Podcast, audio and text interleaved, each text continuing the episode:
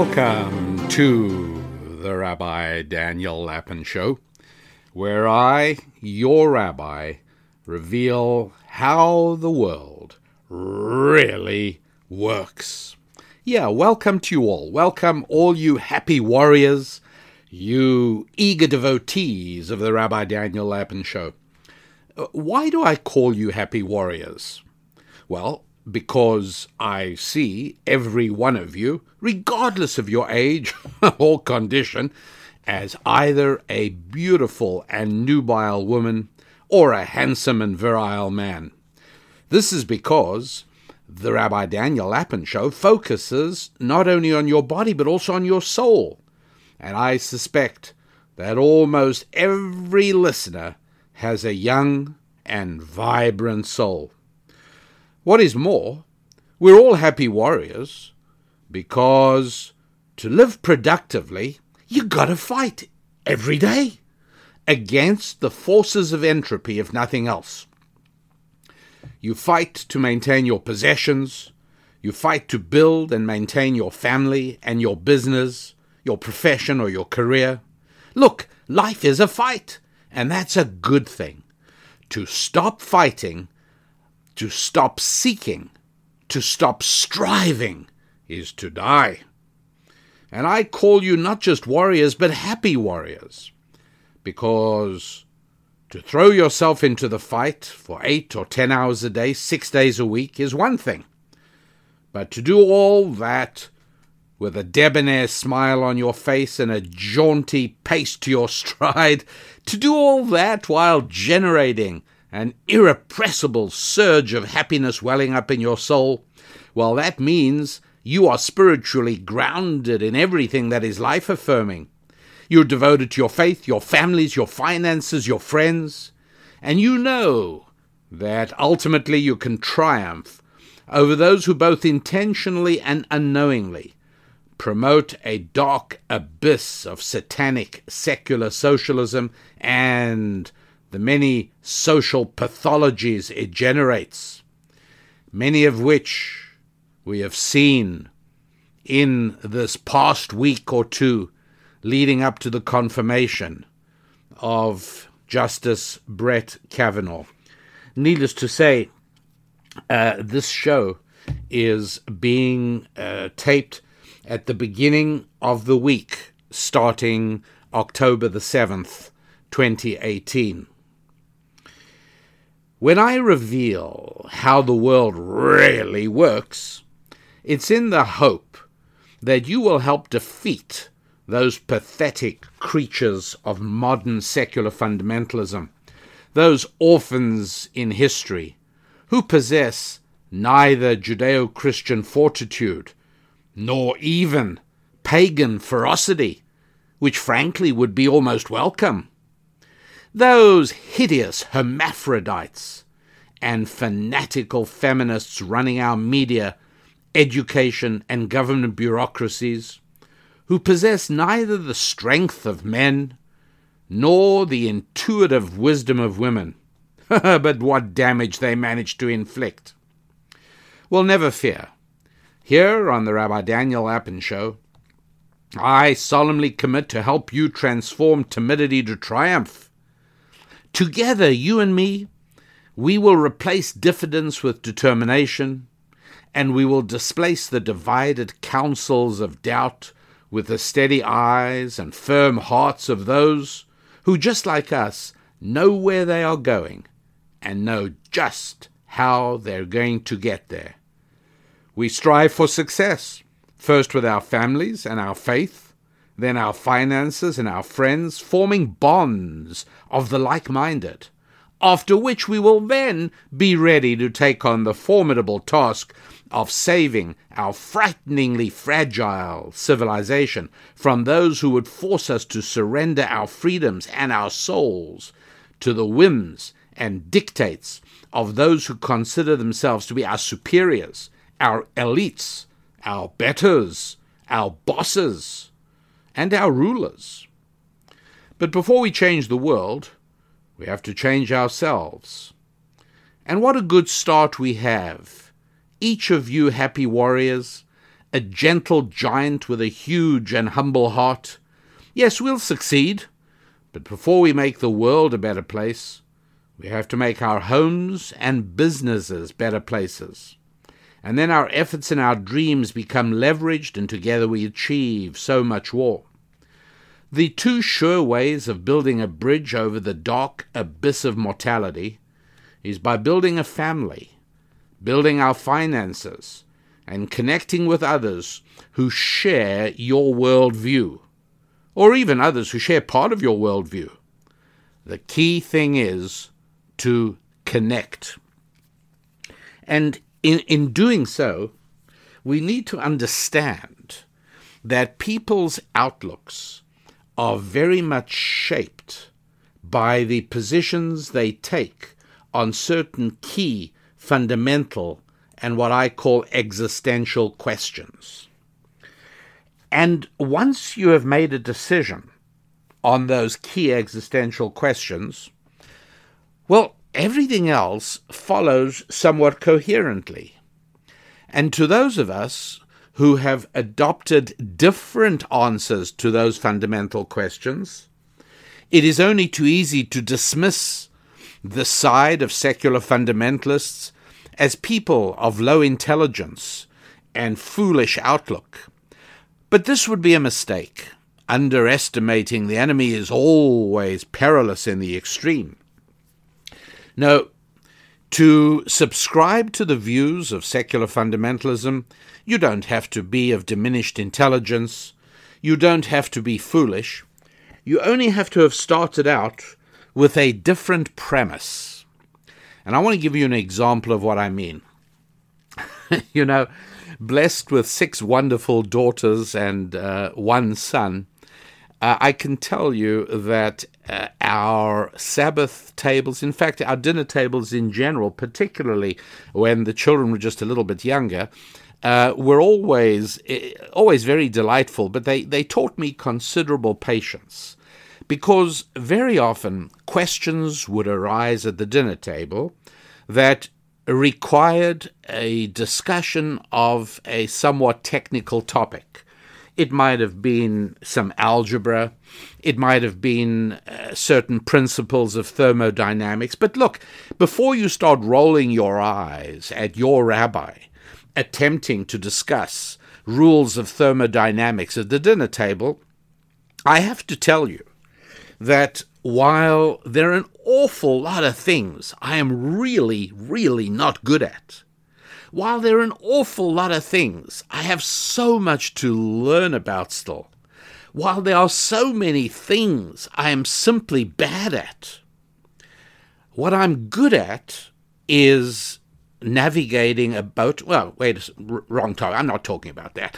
But what I'm also good at is explaining complicated topics um, in a way that makes sense to people who don't know much about that particular topic. That's what I do.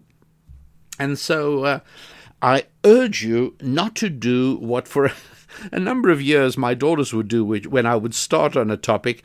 They'd roll their eyes extremely noticeably. No, more than noticeably. They'd roll their eyes conspicuously and obtrusively and demonstratively. They'd roll their pretty eyes uh, as if to say, oh, no, not again. Dad is off on some complex technical topic.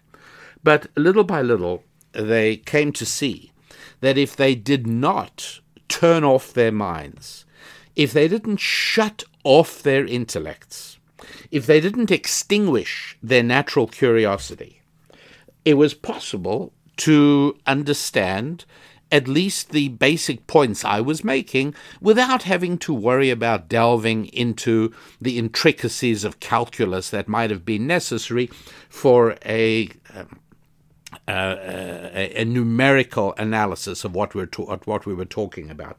So let me give you an example of what I'm saying, and uh, I urge you to bear with me.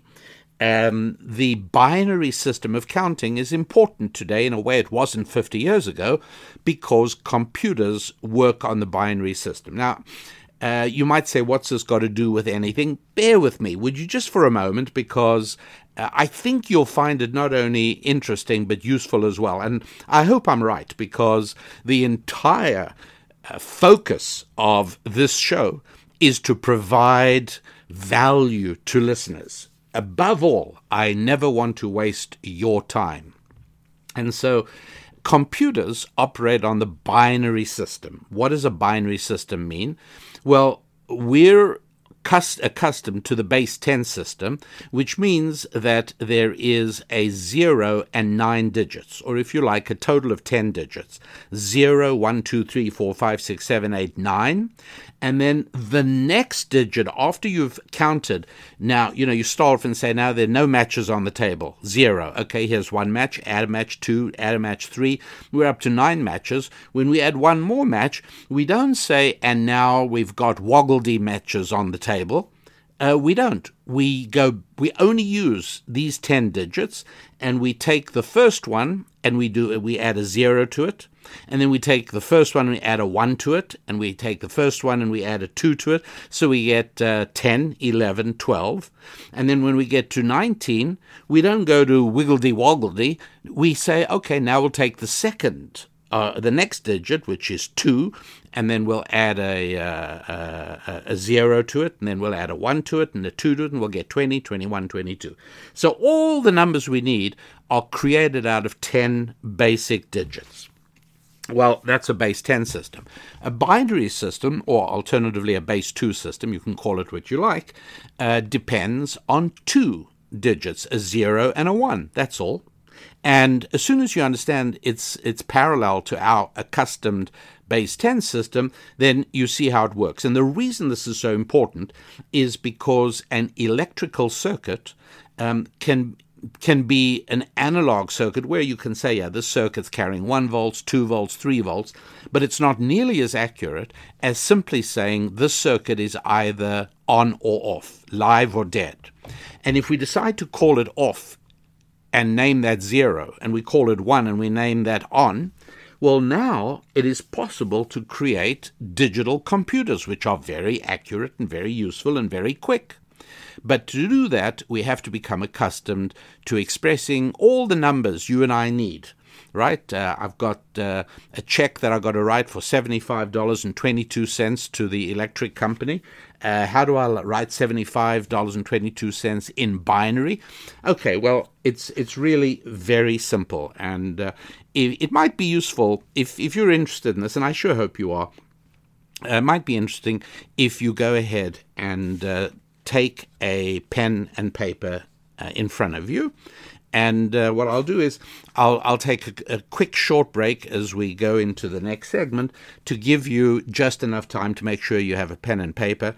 And I'm really not going to devote more than another two minutes to this, but uh, I think those two minutes will be useful to you and will be mind expanding and will open up some ideas, as well as allowing me to go into the topic of discussion today, which is about making fewer mistakes, diminishing the number of bad decisions you and I tend to make in our day to day lives.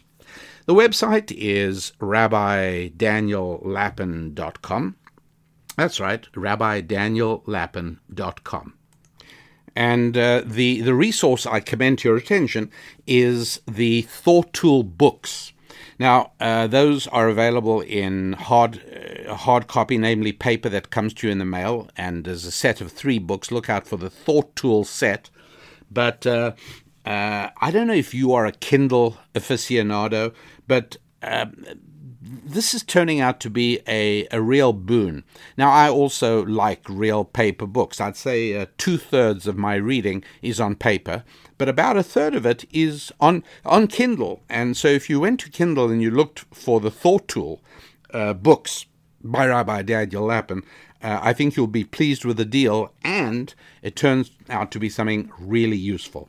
I am trying to demonstrate how it is that we commonly find secular Americans dismissing religious Americans as some kind of primitive fools. We even had a powerful politician a few years ago speak disparagingly about many Americans who cling to God and their guns, you know, and, and it was said in such a tone of disdain and contempt, uh, as if people who follow the Bible and believe in the God of Abraham, Isaac, and Jacob are somehow diminished in intelligence and they are um, simpletons. Uh, another mistake people make is, of course, the other way around, where religious people uh, say, well, secular people are blind and stupid. Uh, none of these things are true. Uh, very often, political conservatives think liberals are idiots. And of course, liberals uh, think that conservatives are dinosaurs and uh, obnoxious and very foolish and stupid and of low intelligence. None of these things are true. What happens is that in all of these cases, there is a primary fundamental question which has two answers. And how you answer it then sets you on an inexorable path that is absolutely predictable. And you may think that you are exercising your freedom of choice as, as I would. But the fact is that once you have made a decision about that fundamental question, the rest all follows almost inevitably. And the interesting thing is that uh, that fundamental question almost always has a default state. Something that if you don't consciously contemplate it, you will come to a conclusion anyway. You will answer it one way or the other. And so everything follows from the fundamental question. And so very often, two people can be yelling at one another, saying, you know, you're wrong. No, you're wrong. You're an idiot. No, you're an idiot. And the truth is that neither is an idiot and neither is wrong. They both start, or they each start, I should rather say, from a fundamentally different answer to a basic existential question. And so bear with me, if you would, while I, I give you an. This is like one of my favorite examples. So I'm going to give it to you. This is an example I think you will find useful. And I, I only ask you not to roll your eyes like my daughters would do, and uh, instead grab your pen and paper and just contemplate this for a moment because uh, the outcome is actually useful not only for the topic of today's discussion but also for the uh, understanding of so much of the digital economy today, the digital information age. Okay. So let's take a simple question. I might say to you, what is 11 plus 10? and you don't even have to think about it. You right away say 21, right? That's simple enough. And if you do think about it, you'll say, okay, here's 11, then I'll write 10 under that. 1 plus 0 is 1, 1 plus 1 is 2, and there we go. 21 is the answer. But meanwhile, I might hear that same question, and I respond, 11 plus 10, the answer is 5. And you say, I'm an idiot because everyone knows the answer is 21. And I say, You think the answer is 21? You're an idiot. The answer is 5. How do you explain this? It's very simple. Very simple. You are using the base 10 system with which we are all familiar from the time we are toddlers. And in that system, there are uh, nine digits plus a zero. That's base 10. There's 10 possible alternatives. And so 11, what does 11 mean? Well, 11 means 1, 10 plus 1, 1. In other words, those columns are labeled from the right 1, 10, 100. Uh, I'm not doing a complicated or big sum of 100 today, so it's ones and tens, or you may have heard tens and units when you were in school, like I did. It was dumb. They should have, I mean, units. Who knows what units are? I didn't. But uh, 11 is simply 1 1, okay, plus 1 10. And 10 and 1, 11. Okay, I got it. And we're adding to that 10. What's 10? Well, it's zero ones, but it's 110. See, there it is, because the columns starting from the right in the base 10 system are 1, 10, 100, 1,000. That's that's and so if you get a number 1321 reading from right to left it means one one two tens uh, three hundreds and 1000 you add them all up you get 1321 uh, you know you're you're sketching this out with your pen and paper. It's making perfect sense to you. No it really is. I know. Some i know i know you're rolling your eyebrows. Stop it! Okay. Now uh, me, I was using the base 2 system. I thought in this digital age that's what we're talking about. So for me, 1 1 doesn't just mean 11, 1 means 1 1 and 1 2. And so, in other words, because the columns in the base 2 system are not like the base 10 system where the columns starting right to left are 1, 10, 100, 1000. No, in the base 2 system, the columns of a number are 1, 2, 4, and so on, 8, 16, and so on and so forth. And so uh, the number 11 means 1, 1 and 1, 2. It means a 1 and a 2. And a 2 and a 1 added together become a 3. So 11 actually means 3 in conventional numbers. And 10, 1, 0 means zero ones, but 1, 2, which just means 2. And so 11 plus 10 really means 3 plus 2. But let's let's add it up, right? Put down a 1 1, 11, and then under it write a 1 0. Now you'll remember the way we did it before, base 10, the answer came to be 21. But now we're going to use the base 2 system. 1 plus 0, well, that's straightforward, that's 1. Remember that in the base 10 system, when you reach 19 or 9, you go back to the beginning, 1 plus 0. When you reach 19, you go 2 plus 0. So uh, adding our, our two numbers, 1, 1 plus 1, 0, we get 1 plus 0 is 1. And then we get 1 plus 1. But there is no 2 in the base 10 system. In the same way, there was no woggledygook in the base 10 system. And so 1 plus 1 is 1, 0. So the answer to 11 plus 10 is 1, 0, 1. Now, what does the number 101 mean? Well, it means starting from right to left means 1, 1, 0, 2s, and 1, 4. So it's 4 plus 1, which is 5. Um, I hope I hope that wasn't a waste. I hope it wasn't a waste of your time. I don't think it is because uh, if you just spend a few moments looking at it, you you see that it is possible for you and me to argue over what eleven plus ten is, and if we never ever discussed what the fundamental underpinning presumptions are, then we each cling to our viewpoint and we're each correct, we're each coherent, we're each consistent, and we are utterly and completely incompatible with one another. You are base 10, and so you say 11 and 10 is 21, and you're right. And I'm base 2, or binary, and I say 11 plus 10 is actually 5, and I'm right. Exactly. That is what I, I want us all to understand. And so it is that uh, the basic rule, the basic and fundamental existential question underlying everything is really very simple. And that is uh, your initial response will probably be to laugh. And I'm happy to make you laugh, of course, because uh, laughter and happiness go together. That's good. It's wonderful. Keep a smile on your face. I don't want you to be miserable. But uh, if this makes you laugh, so be it. The underlying fundamental question at the base of everything is how did human beings arrive at this small speck of dust called planet Earth in the middle of a solar system, which is in the middle of the Milky Way, which is in itself a small galaxy on the outer edges of the universe.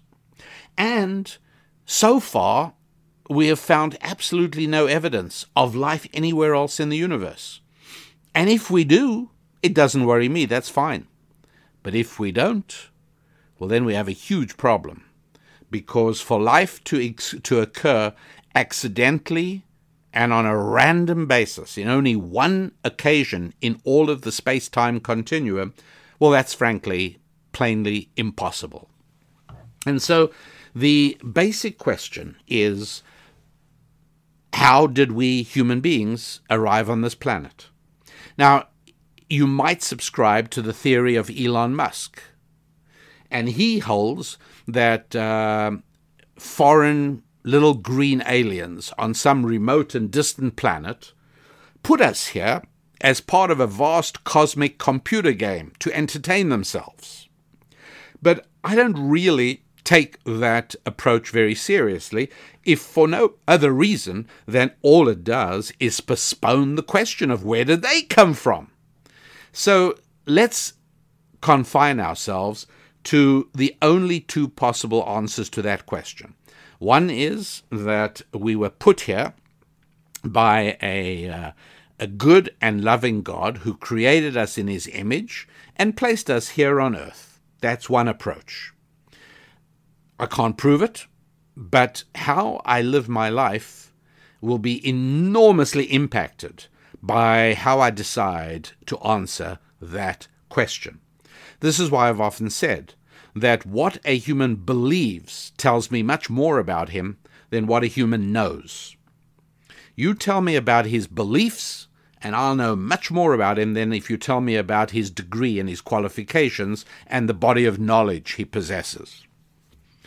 The alternative is that we arrived on this planet by activities of uh, lightning on methane gases, which eventually produced amino acids, and little by little, over huge periods of time, by a random process of unaided, unaided, no God involved, unaided materialistic evolution, primitive protoplasm turned into proctologists and plumbers, into bookkeepers and ballerinas. That's and and we shouldn't laugh. I mean that's that is a belief system. These are the only two ways of answering the fundamental question. It's exactly the same as the fundamental question of do you use base 10 or base 2? And once you've decided that, almost everything else follows in perfectly logical, consistent, coherent sequence. You don't have to worry. It's all pretty straightforward from there onwards. Our uh, website, rabbidaniellapin.com, rabbidaniellapin.com, and uh, you will find that um, if you go there, you'll be able to look at a wonderful resource called the Thought Tool books. There's three volumes of Thought Tools. Uh, we are working on some future volumes, but right now there are three volumes. And what's great is that each one contains about 50 short thought tools that each one of which provides you with a conversational matrix for a family dinner uh, for a get together, for a discussion, for a debate. Each one provides you with substantive insights that you can apply in your life, either in the area of faith or in finance, your friendships, or your families. And uh, that's the Thought Tool books at rabbidaniellapin.com. So, studying the underlying premise of the religion of secular progressive fundamentalism. That's right. Secular progressive fundamentalism launches off the fundamental premise that human beings are here as part of a continuum that leads from bacteria through alligators to mammals to primates like chimpanzees and finally to human beings. And that means that you and I are fundamentally no different, uh, at least qualitatively, we're no different from a fox terrier or a sheep or a kangaroo or a camel or a cow. We are qualitatively different. Uh, we run less quickly than some, we run more quickly than tortoises, we have less hair than some, more hair than others. Uh, these are merely qualitative, quantitative distinctions along the spectrum line. But qualitatively, we are all nothing but animals. Now, there are obviously some very real consequences to that. Uh, have you ever wondered why it is that uh, secular progressive fundamentalists, which by the way has a hierarchy as well, uh, it, it has its high priests. So, for a period of time, and maybe it's still true, uh, people like Al Gore, you might remember the famous inventor of the internet, um, uh, would fly private uh, charter plane to events where he would screen his silly movie An Inconvenient Truth and talk about the dangers of excess carbon. And, you know, people used to sometimes ask, well, we don't understand. You know, if he's so concerned about extra carbon, why does he fly private? And why does his huge mansion um, in Tennessee have so much uh, heating and cooling? And I mean, it, it's it's just not very carbon friendly at all. And it's a silly question. The answer is very simple. And that is that uh, the, the, religion of secular progressive fundamentalism has a hierarchy, it has its high priests, and their job, uh, self anointed as they are, is to look after the masses. If you've ever wondered why government bureaucracies, and, and you understand that secular progressive fundamentalism is the official state religion of the United States of America, that is the religion of the American government. And uh, part of uh, its uh, its doctrinal approach is something that sounds very patronizing. You know, the idea you've got to do this for the poor, you've got to do this for these people. Like, why not consider the possibility that the poor in America eh, are not a static group? People who are in the poor this year are not necessarily in the poor last year or next year. Um, so, for instance, a, uh, a neurosurgery resident sharing an apartment with three other doctors uh, actually is classified as poor because his his income is low, his living conditions are not particularly good.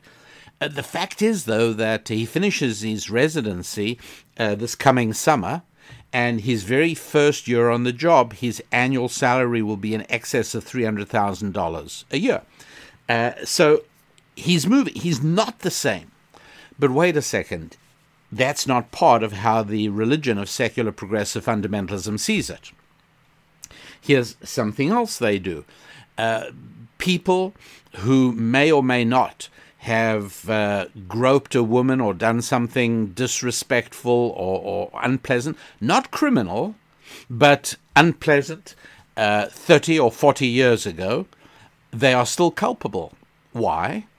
Because in the religion of secular progressive fundamentalism, and in that religion we are all animals, there is therefore no soul, and therefore there is no such thing as atonement, remorse, spiritual growth, and overcoming something from the past uh, we, for the most part, we recognize that human beings are capable of uh, feeling uh, mortification about things they did when they were young many years ago, and to uh, to to grow beyond that and to overcome uh, some of that. But that's only possible if you have a soul. That's only possible if you're capable of growth. Animals are not. A cow is a cow is a cow. It was born a cow, it'll die a cow, and that's all it ever is. Human beings are not like that. A cow is only as good as its ability to deliver milk and uh, to produce offspring. In other words, purely materialistic. But the value of human beings is quite different. Right? What, what Bill Gates accomplished right, was not materialistic um, it was it, it was spiritual. It came out of his brain. Extraordinary thing.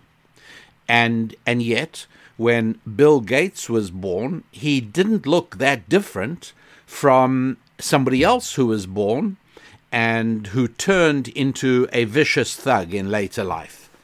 Human beings can go in different directions because we are not animals. We are unique.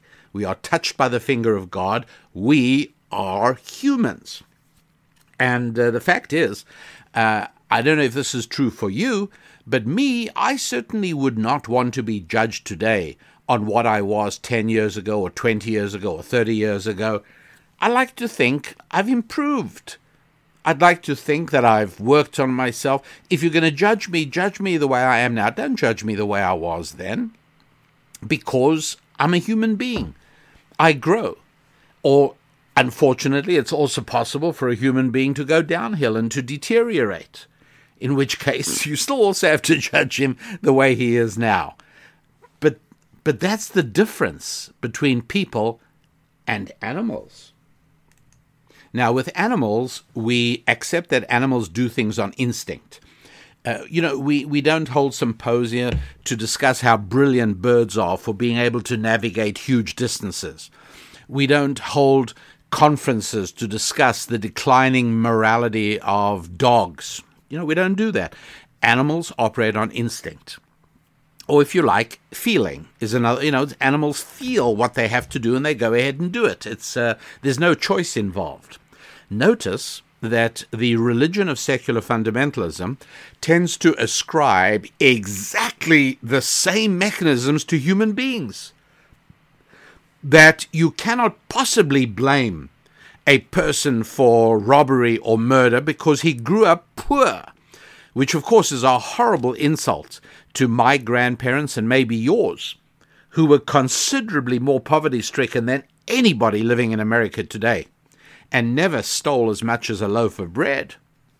But nonetheless, if your religion is secular fundamentalism, it's like deciding you operate in the base 2 binary system. Everything else follows.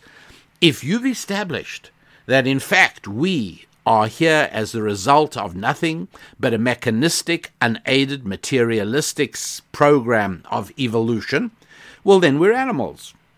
And if we're animals, then obviously we operate on instinct and we, we, we can't possibly be blamed for what we do any more than a, a dog can be blamed for biting somebody or a, a, lion can be blamed for eating a springbuck in the African veldt. No, that's what animals do.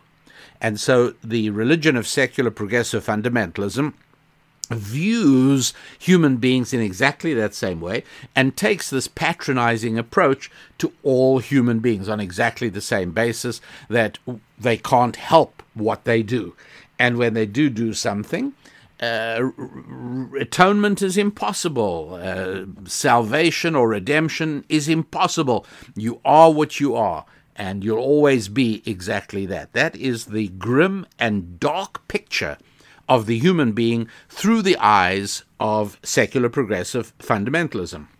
And this is why it is that in the culture that has been generated by that faith, the, um, the approach is that feelings trump facts. Heart trumps head. And uh, I, I've spoken about this a little bit over the last few weeks. It, it could hardly be overstressed in terms of importance. Because if you think about it, and what I'm about to tell you is as true for me as it is for you, and that is that in the next 24 hours, I think it's safe to say that in the next 24 hours, you will have the opportunity to make at least three decisions that impact your life. I don't know what they are, of course. Um, maybe one of them is uh, whether or not to press the cursed snooze bar on your alarm clock tomorrow morning. Now, that is operating with feeling. That's your heart calling you.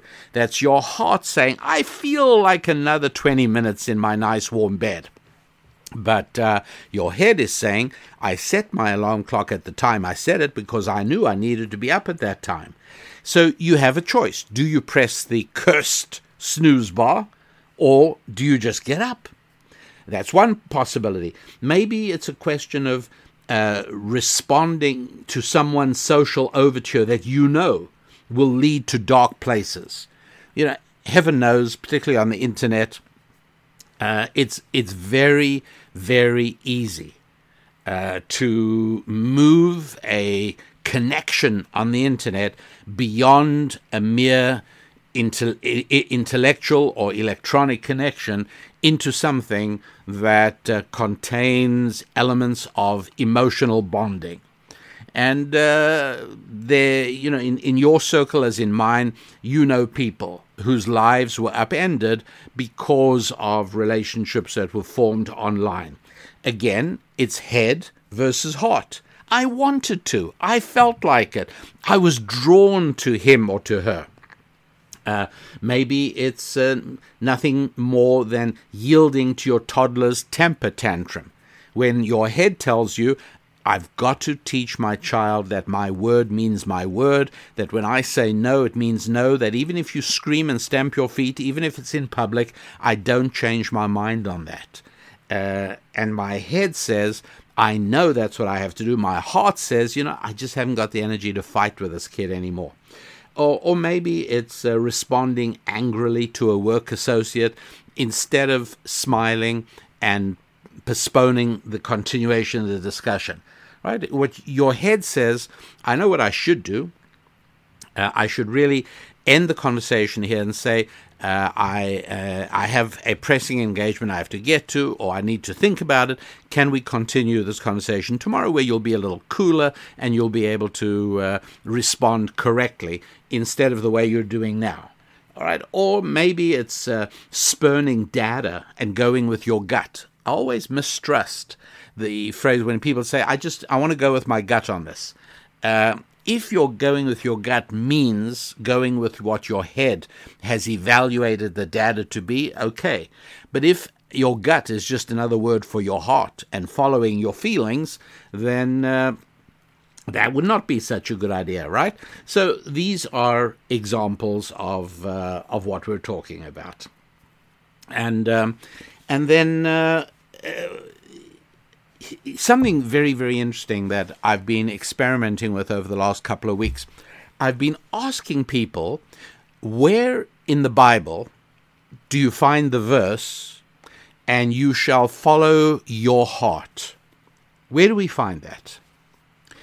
And it's really interesting how many people, by you know, again, I, these are you know um, Uber drivers that have been taking me here or there, uh, people I've met on on an airplane and so, just in conversation, I say, by the way, I'm doing a survey. I'm just curious to know how many people know where about in the Bible it says, and you shall follow your heart.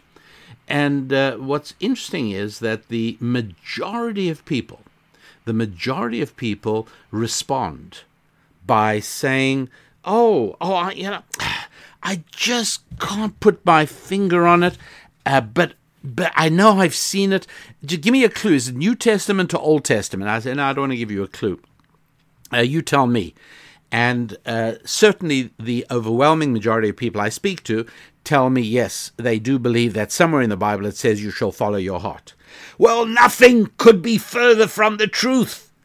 As a matter of fact, in Numbers chapter 15, verse 39, among other places, uh, it says, And you shall not follow your heart to go astray because the Bible recognizes that our heart generally leads us in the wrong direction.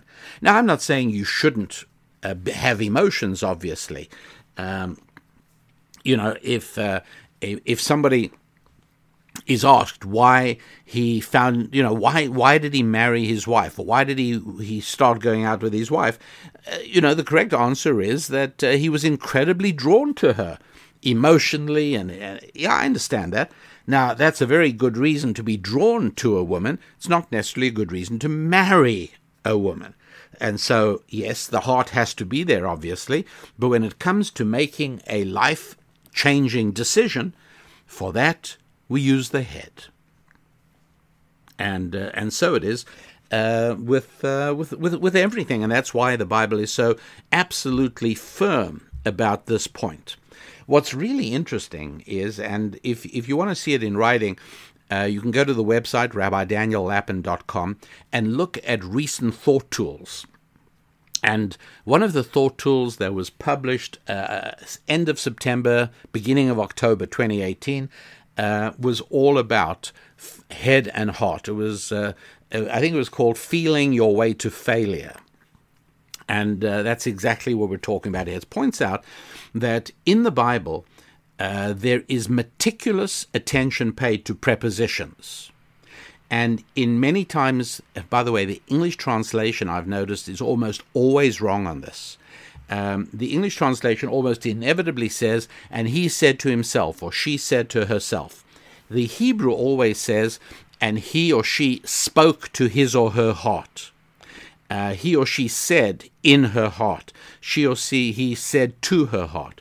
Now, in, in many places it says to her heart or his heart. In many places it says in the heart. And here's the amazing thing with absolutely 100% consistency throughout Scripture, throughout the Hebrew Scriptures, all I know.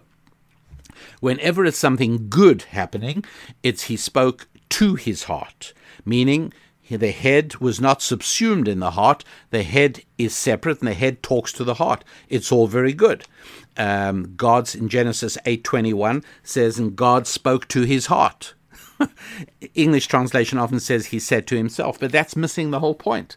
Because in Jeremiah thirteen twenty two, it's there, it says, and he said in his heart, and it speaks of uh, disaster and depravity. Esau says in his heart, I think I have to kill Jacob, chapter 27, verse 41 in Genesis. Yeah, that's right. He's going to kill Jacob. He said it in his heart because if his head was working, he wouldn't have made that decision. But his head said it was in his heart, so that's what happened. Uh, in Psalms 14, verse 1, again, speaking of disaster and, and calamity, uh, he said in his heart. Uh, in the first book of Samuel, chapter 1, verse 13, uh, the, um, uh, the pious and righteous woman Hannah uh, spoke to her heart. That's right.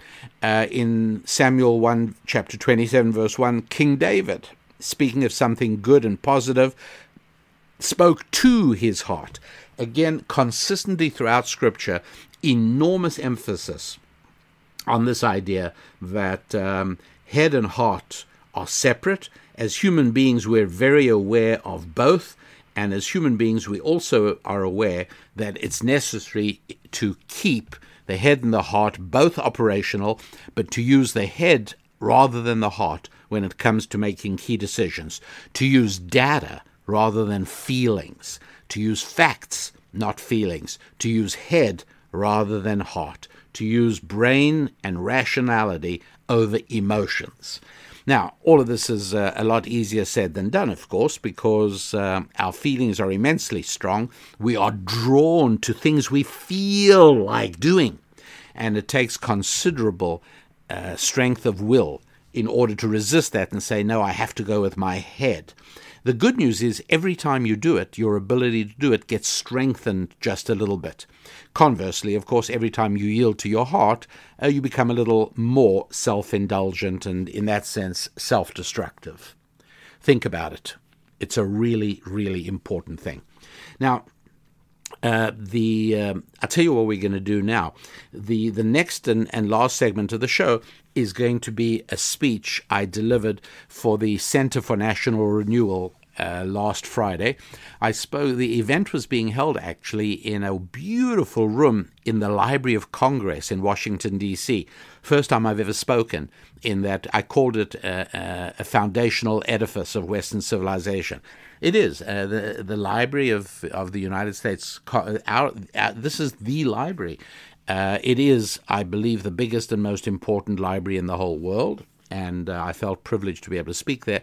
You'll hear how I introduced the uh, uh my speech. All of that will be coming right up in the uh, in the next segment. I hope you enjoy it.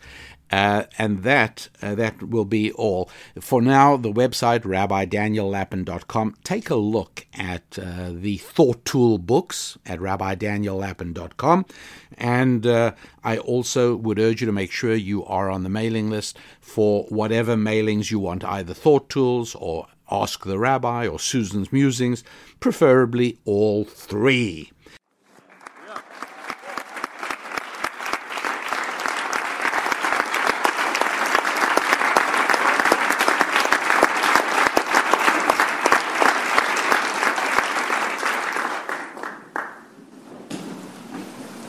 Mike and uh, Pastor Kathy. Uh, I can't thank you enough for granting me the privilege of standing shoulder to shoulder with you and with so many old friends that it has been so wonderful to connect with, and so many new friends I've had the opportunity to meet this morning. I'm almost overwhelmed. Here we are in one of the foundational edifices of Western civilization. I'm almost lost for words. But I think you'll all agree with me that pastors and rabbis are seldom lost for words. Even that original first rabbi, Moses, stood at the burning bush and proclaimed to the Lord, Oh, I am not a man of words. And then he spoke non-stop for 40 years.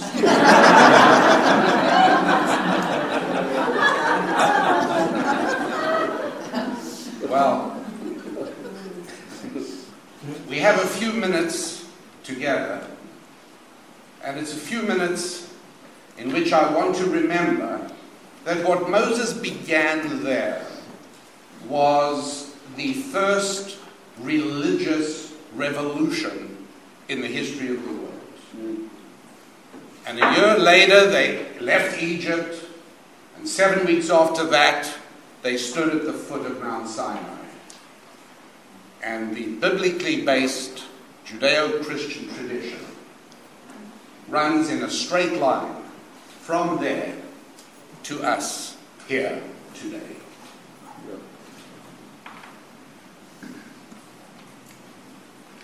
There have been fantastic spiritual renewals.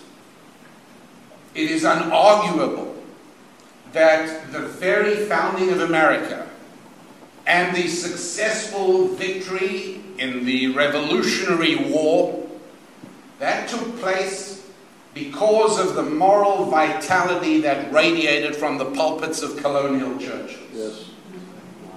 It is unarguable that when slavery was finally eradicated, the movement for abolition was propelled by the Christian fervor that flowed from America's churches.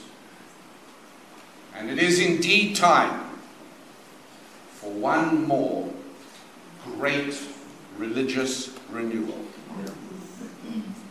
Because, my friends, we are in a war. And here's one rule about war that everybody knows, which is that he who doesn't realize it loses. Right. Right. We are in a war. Yes. Now, it is not a war between blacks and whites.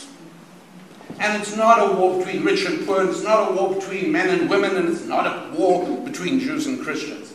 None of those lie at the root of the religious struggle that is tearing apart a country and whose manifestation of which we not only see all the time, but we've seen in stark technicolor in the last few weeks, right in this very city, where the entire issue is the right to destroy a baby must remain national policy. What is this if not a religious struggle? That's what is going on. Hmm. It is a war between those who view biblically based Judeo Christian principles as primitive obstructions to the progressive agenda. Yep. And on the other hand, those of us here today, and those millions we represent, who know that those biblically based Judeo Christian principles are vital for our nation's very survival.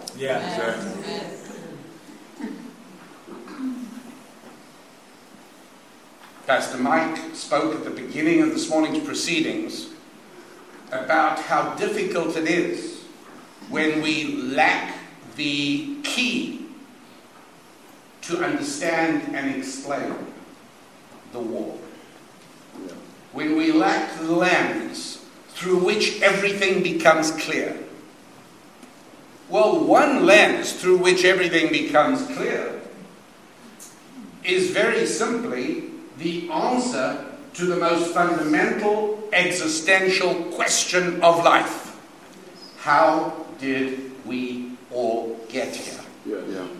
How did people arrive on this planet? Now, discounting Elon Musk's vision that little green men in spaceships put us here as part of a vast cosmic computer game, the only remaining options are that the good Lord created us in his image and put us here, or alternatively, by a lengthy process of unaided materialistic evolution, primitive protoplasm turned into ballerinas and bookkeepers. oh, wait a minute, you shouldn't laugh because it's kind of rude to laugh at other people's religious beliefs. Yep. It is a religion. Yes, sir. We have to understand that the word religion doesn't automatically mean Judeo Christian, biblically based traditions. A religion is a belief system. And the belief system that is driving frantic, furious, fanatical, and feverish attempts to derail a Supreme Court nomination, it's all religious belief. Yes, sir. That is what's happening. We've got to understand that there are real life consequences to our beliefs. How we answer that question tells us everything. How we answer the question of how did humanity arrive on this planet, well, that answers everything in every possible way. I have to tell you a story about a teacher of mine who was traveling to Israel on an El Al airplane by one of those divine circumstances that humans often dismiss as coincidence, for which no word exists in the Lord's language. The person sitting next to him was the head of the Communist Party in Israel.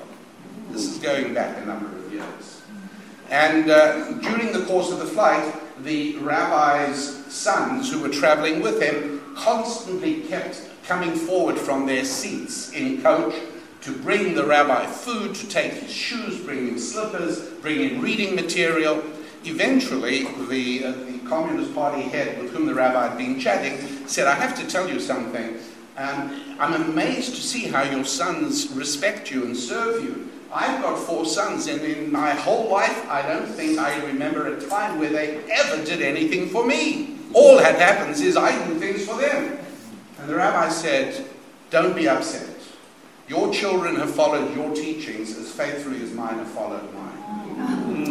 You see, you've taught them that we are here as descendants of chimpanzees. That means they are one generation more developed than you you are closer to the chimps than they are. It therefore makes sense for you to serve them. But my children believe that we are touched by the finger of God who created us. And that means I am one generation closer to that divine source. It is only appropriate that they serve me. My friends, how we live and believe and teach the answer to that fundamental question of how did human beings arrive on this planet answers everything. Yeah. It is absolutely inescapable. It's not only in the area of personal living that things are affected by how we answer that question. And I should tell you that if, in order to try and get a sense of where somebody you've just met stands, and you say to them, Tell me, how do you believe that human beings arrived on this planet? Anytime the answer begins with the word, well, that kind of means the other way. but everything flows from that. think about what we really are saying. If through a lengthy process of unaided, no God involved, unaided materialistic evolution, primitive protoplasm became plumbers and proctologists, well, then we've got to understand that we, human beings, are nothing but nine or ten dollars worth of common chemicals arranged by some accidental process. That's all. Because there is nothing in the world that is not material. And that is why people who subscribe to that religion are believers in materialism only, because there is no spiritual reality in that world. And so think about monetary policy. Money is in itself profoundly spiritual in the sense that there is absolutely no way to touch money. Oh, you can touch metallic discs or pieces of colored paper, or perhaps even look at zeros and ones on your bank's computer, but none of that is really money. Money exists because of a God given system of human economic cooperation. It's no accident that no tyrannical and atheistic regime has ever created a functioning economy. It is not an accident that the words in God we trust do not appear on the walls of churches, they appear on the very currency. Because the founders of the country that has created the world's greatest engine of prosperity knew and understood that money is spiritual and a God given idea.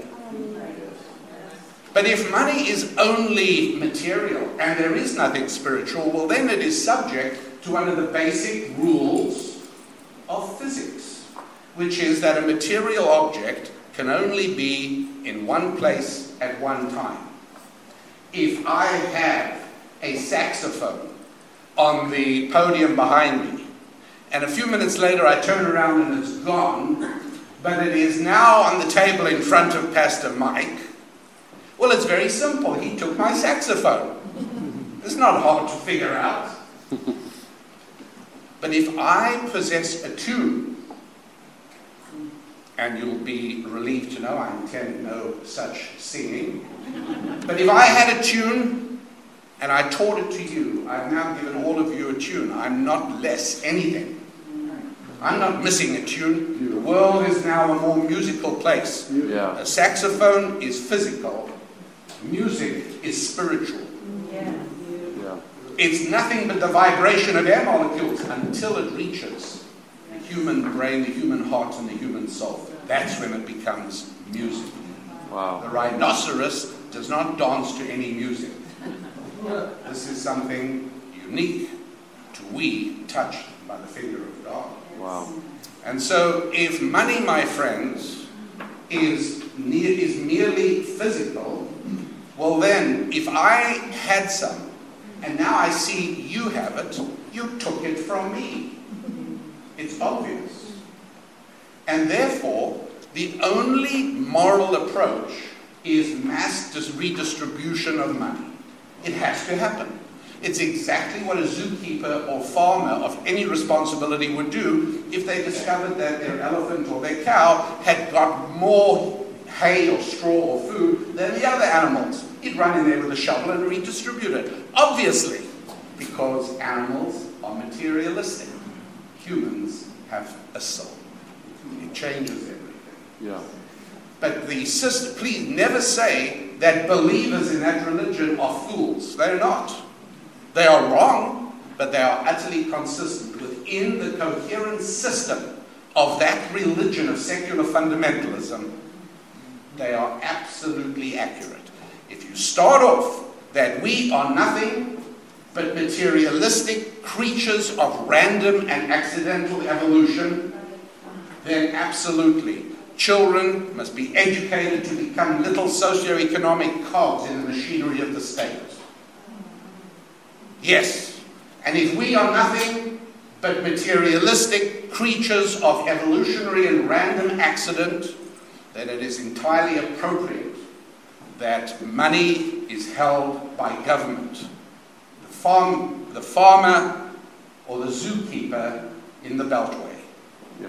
They are the ones who are supposed to look after all of us mere materialistic animals. Wow. It is a completely coherent and reliable system. That is how it works. Yeah. We've watched extraordinary events over the last week where otherwise intelligent and, and one would hope responsible men and women listened to somebody violating the rules of Deuteronomy that only by the presence of witnesses can any matter be established. Yeah. And we have watched otherwise seemingly intelligent and responsible people saying, I listened to him, her, and I felt they sounded credible. What are you? A conjurer? A wizard? You felt? Yeah.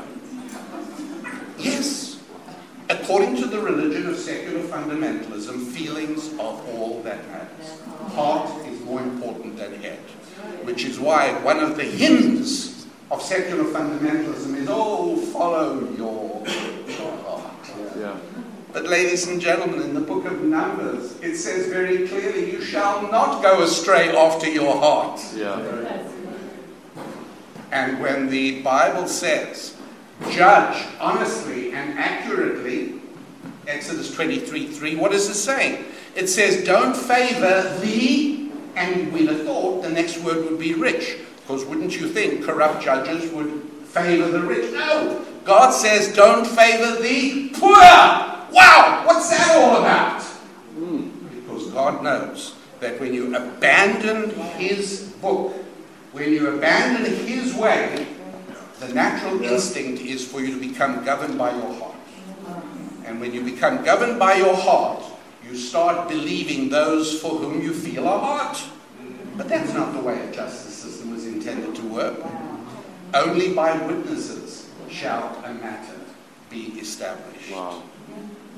But that makes perfect sense. Animals function on instinct. What is instinct? Instinct means you do what you feel like doing. And if we are also nothing but animals, which is the fervent belief of secular fundamentalism, a, an official government religion in America today, why then, we human beings must also be driven by feeling. That's very important. Friends, this is really the war. It's a war between the biblical faith of the Judeo Christian tradition and the equally fervent, committed, vitally powerful religion of secular fundamentalism. Yeah. That's what's happening. Wow. That is the struggle. And the only hope for America, just as it was in 1776, and just as it was in the middle of the 19th century, here on the threshold of the 21st century, we are once again called to battle. You cannot evangelize for a political party, but you can evangelize for faith. Wow. And when we change hearts, everything else follows. When we lead people into the pages of his book, we have nothing to worry about because the coherent and consistent pattern that emerges from a heart that is committed to the biblical truth is not to be emotional, not to be materialistic. And we understand, obviously, to that religion of secular fundamentalism, of course, we must do everything we can to foment struggle between rich and poor, and between black and white, and between everybody, because these are all materialistic human distinctions. Yeah. But if I remember correctly, Martin Luther King said, look inside, not at the skin. Well, yes, because he subscribed to the Judeo Christian tradition. But those who subscribe to secular fundamentalism, there is no within to look. When a wolf eats the sheep of a rancher, We don't hold a, a symposium to discuss the declining morality of wolves. the wolf ate the sheep because he felt like it. And people want to kill babies. They feel like it. Yeah. Nothing is more important in the religion of secular fundamentalism than feeling. And in our world, nothing is more important Yeah. than his word. Yeah. That's Wow. have to do. He who learns too late that there is a war loses that war. Yeah. It is an enormous privilege to stand shoulder to shoulder with you, do everything we can to bring about a fervent, passionate, exciting, undefeatable new Christian renewal Yeah. here at the Center for National Renewal. Yeah. And perhaps the only thing that this Orthodox rabbi should be doing now but won't is to lead you in a, se- a rousing rendition of Onward, Christian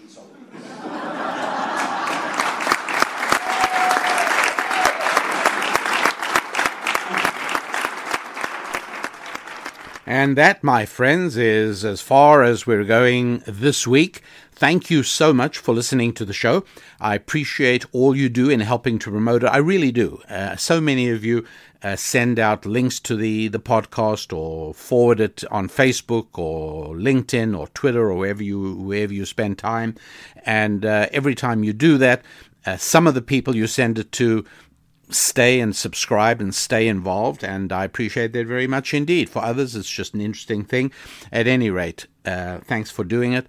The website, rabbidaniellapin.com, and uh, the, uh, the resource I commend to your attention is called the Thought Tool Books. Um, you might also want to just get them on Amazon, get them on Kindle. Uh, they are a, a, a real bargain on Kindle, they really are and uh, it's not a bad way to to read as well. Actually, better than I thought. I used to for a long time. I stayed away from Kindle. I thought I wasn't going to get involved in, in in digital reading. But about uh, I don't know, maybe a, a quarter or a third, maybe even of the of my reading is actually on Kindle these days. So take a look at the Thought Tool um, volumes by Rabbi Daniel Lapin and uh, and also by Susan Lapin, both of us. And um, you can easily download that onto your Kindle if that's the way you go. So uh, until next week. I am your rabbi, Rabbi Daniel Lapin, and I wish you a week of really good times in your faith, in your family, in your friendships, and in your finance. I'm Rabbi Daniel Lapin. God bless.